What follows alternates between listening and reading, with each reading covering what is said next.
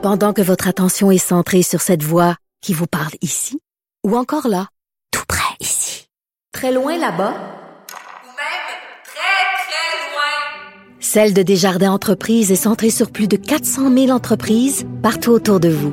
Depuis plus de 120 ans, nos équipes dédiées accompagnent les entrepreneurs d'ici à chaque étape pour qu'ils puissent rester centrés sur ce qui compte, la croissance de leur entreprise. Euh, oh, quelques nouvelles, euh, on dirait en rafale, je sais que Joanie, ça t'a beaucoup inquiété. Il y a des nouvelles, on dirait, qui touchent beaucoup le monde de l'aviation dans, les, euh, dans les dernières semaines. Euh, bon, évidemment, on, on est dans la dans, l'année, disons, de la saga du 737 MAX, alors des, des moments très embarrassants pour, pour Boeing. Mais voilà que s'ajoutent euh, plusieurs histoires. Il y a eu, bon, il y en a eu récemment le- des avions qui se sont un peu trop rapprochés l'un de l'autre dans bon à, à Montréal. Et voilà que un autre cas de turbulence très élevé vient perturber un vol d'Air Canada hier. Et assurément, c'est le pire cauchemar pour des gens qui ont peur de, l'avion. Ça fait quand même 37 euh, blessés euh, dans ce vol entre Vancouver et Sydney en Australie, qui a fait finalement un atterrissage d'urgence à Honolulu en raison de ces, euh, de ces nombreuses turbulences. Un appareil de type 777, un avion quand même de très bonne taille qui a dû rebrousser chemin. Est-ce que, bon, on a bien géré ça? Est-ce que c'est des choses qui peuvent être euh, par des compagnies aériennes? On en parle avec un expert pilote, expert en aviation civile, euh, Jean Lapointe, qui est en ligne. Monsieur Lapointe, bonjour. Oui, bonjour, Monsieur Dessureau. Vous allez bien? Oui, je vous remercie. J'ai même eu la chance de, de voler ce- cet avion-là qui s'est posé euh, au Honolulu hier. Donc, c'est vous dire combien euh, je, je connais très bien le, le Boeing 777. Vous avez été le commandant sur exactement cet, cet avion-là? Oui, tout à fait. Bon, excellent. Donc, vous le connaissez bien. Euh, et bon, faut, faut, euh, faut, faut dire aux gens, le, euh, ce genre de turbulence-là qui semble très violente, euh, euh, en haute altitude, est-ce qu'il y a moyen pour les pilotes ou pour les compagnies aériennes, pour les experts météo, de voir ça venir et de l'éviter? Bon, euh, il faut savoir, M. Dessureau, qu'il y a plusieurs intensités de turbulence. Je vais répondre à votre question dans la minute. Euh, turbulence légère, modérée, sévère et extrême. Sur la plupart de nos vols, on va rencontrer euh, de la turbulence euh, légère. Modérée, c'est beaucoup plus rare, mais quand même fréquent. Et ce genre de turbulence-là qu'a vécu les passagers du vol Air Canada 33, euh, c'est très rare. Je ne l'ai jamais vécu moi-même en 40 ans, mais des collègues à qui j'ai parlé m'ont parlé d'expériences désagréables. Parce Maintenant, que faut, faut, que- faut dire, M. Lapointe, que quand on dit, parce dans les terminologies euh, de l'aviation, la turbulence modérée, c'est pas si modéré que ça déjà. là. Euh, ben, c'est- c'est désagréable, mais euh, on est capable à ce moment-là soit de changer d'altitude, d'altérer notre course ou de ralentir l'avion. Mais euh, sévère, là, ça commence à être vraiment euh, à un autre niveau parce qu'on a de la difficulté à rester debout dans l'avion. Et pour les pilotes, je peux vous dire qu'on a les, mains pleines lorsqu'on fait face à ce genre de, de turbulence-là. Maintenant, de savoir si c'est prévisible, euh, oui, en général, lorsque c'est greffé autour de conditions météorologiques orageuses, euh, lorsque vous traversez un courant jet qui est en haute altitude, comme vous mentionnez, avec des vents qui sont euh, quand même assez puissants. Mais ce genre de turbulence-là qu'aurait fait face euh, le vol vers Canada, on appelle ça euh, la turbulence par temps clair, donc il n'y a pas d'orage, on est quand même loin des courants jets, et c'est où deux masses d'air vont se déplacer sans avertir, les- parce que la météo maintenant, elle nous vient de satellites dans l'espace, donc c'est très précis, mais si deux masses d'air, une chaude, une froide, décident de bouger plus tôt que prévu, alors si votre avion passe entre ces deux masses-là, euh, c'est là que vous devez faire face à de la turbulence sévère et donc vous n'avez pas le temps de vous y préparer. C'est pourquoi hier, il y a eu des gens qui étaient debout probablement, qui se sont retrouvés euh, blessés ou tout au moins assis dans leur siège sans avoir leur euh, ceinture de sécurité bien bouclée. Euh, on parle du 777, qui est quand même des plus gros avions de passagers du monde. Est-ce que ça, ça change euh, sur le, au niveau de la capacité à gérer des grosses turbulences? Est-ce que plus c'est gros, plus c'est ben, pas résistant, mais stable ou, l'inverse? Moi, je vous donnerais l'exemple euh, d'un petit voilier et d'un paquebot sur l'océan lorsque vous avez à faire face à des vagues de 20-25 pieds. Je pense que vous allez choisir d'être sur le paquebot versus euh, le voilier. Donc, pour répondre à votre question, on est beaucoup plus à l'aise dans un gros euh, appareil que dans un plus petit. Et ce que je vous dis en entrée de jeu aussi, le pilote, lorsqu'il fait face à ces turbulences-là, en plus de pouvoir changer d'altitude, va certainement ralentir son avion vers des plages de vitesse euh, qui sont désignées par l'avionneur, donc chez Boeing. Est-ce que ce genre de turbulence sévère peut causer des écrasements parce que là je me dis c'est sûr que ça brassait pas mal pour les gens dans, dans l'appareil ceux qui étaient debout ceux qui avaient pas leur ceinture. Donc oui ça c'est c'est grave les blessures. Mais est-ce que ça aurait pu causer un écrasement? Bon, je dois vous dire, Madame Gontier, que c'est beaucoup plus désagréable que dangereux parce que les avions sont faits pour prendre beaucoup plus que de la turbulence euh, sévère lorsqu'ils sont construits. Euh, plus vous avez d'altitude, évidemment, lorsque ça vous arrive en croisière en haut de, de 30 000 pieds, vous avez de l'espace aérien pour monter et descendre. Je vous donne l'exemple parce qu'on en parle de plus en plus, puis je vous entendais tantôt parler des orages qui ont eu lieu à Montréal hier. Alors, quand ces orages-là passent, ils créent de la turbulence avec de forts vents et ce qui est dangereux, c'est le changement de direction soudain mhm. du vent.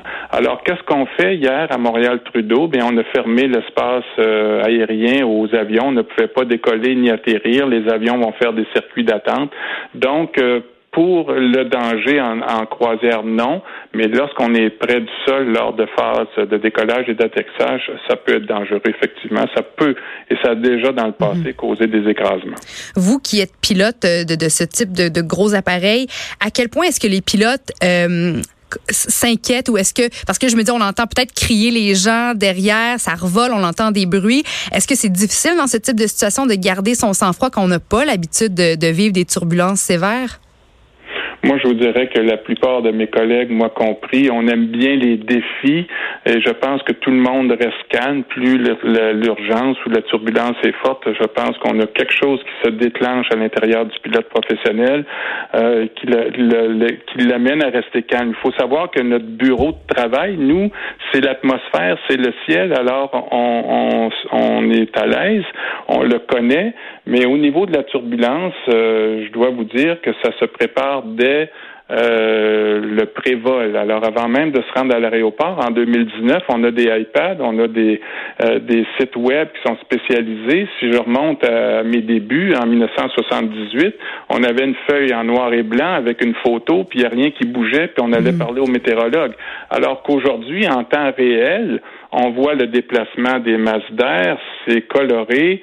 Alors, c'est au pilote et au régulateur de vol, celui qui prépare la route qui sera choisi, de pouvoir détecter, de pouvoir prévoir et d'éviter euh, ces zones de turbulence. Mm-hmm. Euh, évidemment, euh, on, on, l'entend quand on prend l'avion, on nous dit lorsqu'on nous permet de détacher notre ceinture, on vous suggère de garder la ceinture attachée. Visiblement, il y en a plusieurs qui ne le font pas. Euh, est-ce que c'est bon, c'est une preuve de plus qu'on devrait toujours être attaché, ou du moins, parce que je fais, je la, je la lousse là, mais même pas mal. Alors c'est confortable, mais ça t'empêche de frapper le plafond en cas de, de, de, de grosses turbulences du genre. Est-ce que c'est la bonne chose à faire?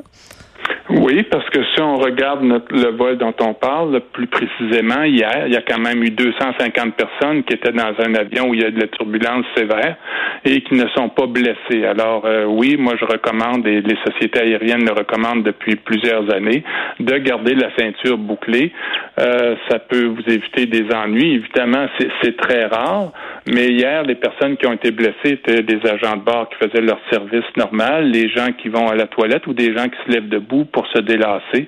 Et malheureusement, ils étaient au mauvais endroit euh, au mauvais moment. Hmm, c'est sûr que dans la toilette, c'est pas, euh, c'est un vrai cauchemar pour ceux qui, qui étaient là. Euh, bon, euh, autre dossier, puis je veux revenir avec vous quelques quelques instants sur euh, une histoire qui va, bon, on espère ne s'avérera pas tragique, mais on a bon pu entendre que le président de l'entreprise québécoise Savoura, Stéphane Roy, son fils mineur, manque à l'appel à la suite d'un vol en hélicoptère dans le nord du Québec. bon, eux qui, bon, on comprend, sont partis d'un lac, se dirigeaient vers, fait le lac de la Bidière, vers Sainte-Sophie dans les Laurentides, et on a perdu en fait, euh, ils sont partis, un hydravion, un hélicoptère. L'hydravion est arrivé à bon port, mais pas l'hélicoptère. Alors, on est en, toujours à essayer de retracer cet appareil. Euh, qu'est-ce que ça implique, ce genre de recherche-là, Monsieur Lapointe? On, on, connaît quand même le point de départ et le point d'arrivée. Donc, je suppose que la zone de recherche est quand même très fixe.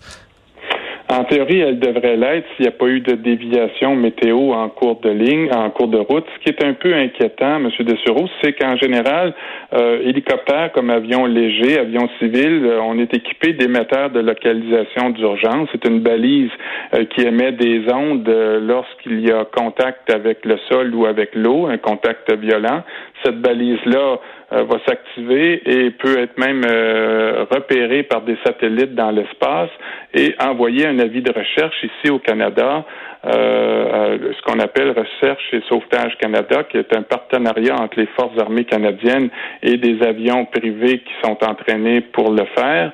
Et donc, comme on n'a pas de nouvelles de ces deux personnes-là depuis presque 48 heures, c'est inquiétant parce qu'il faut retrouver ces gens-là assez rapidement, surtout en cas de blessure et, par-delà là l'émetteur de localisation d'urgence.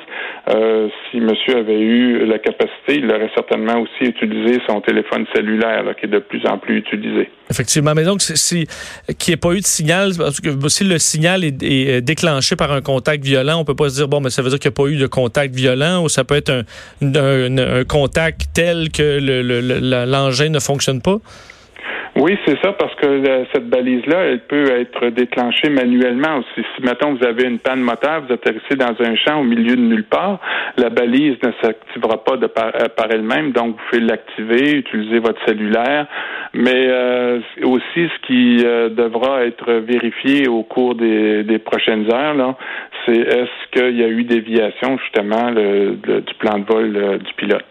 Je comprends qu'il y a beaucoup d'efforts dans des, des, recherches comme ça qui impliquent, donc vous le disiez, l'armée, des organisations civiles, la Sûreté du Québec. Alors, c'est une opération quand même d'envergure pour retrouver un appareil comme ça? Oui, parce que pendant la semaine, lorsque vous, vous, recevez un ordre de mission, euh, les forces armées canadiennes, aussitôt qu'ils ont été avertis euh, euh, du non-atterrissage de cet hélicoptère-là, doivent être capables de décoller en moins de 30 minutes. Et lorsqu'on sort des heures habituelles, ben c'est en moins de deux heures. Alors, c'est pour vous montrer à quel point le gouvernement puis les différentes instances reconnaissent qu'on doit le plus rapidement possible trouver les gens manquants, que ce soit dans un parc national, sur l'eau. Euh, ces 48 premières heures là, sont critiques, alors on souhaite de tout cœur qu'ils seront retrouvés là, avant la fin de la journée. Effectivement, on souhaite que ça qu'on puisse les repérer rapidement. Jean Lapointe, c'était vraiment intéressant. Merci beaucoup de nous avoir parlé. C'est un vrai plaisir. Au revoir.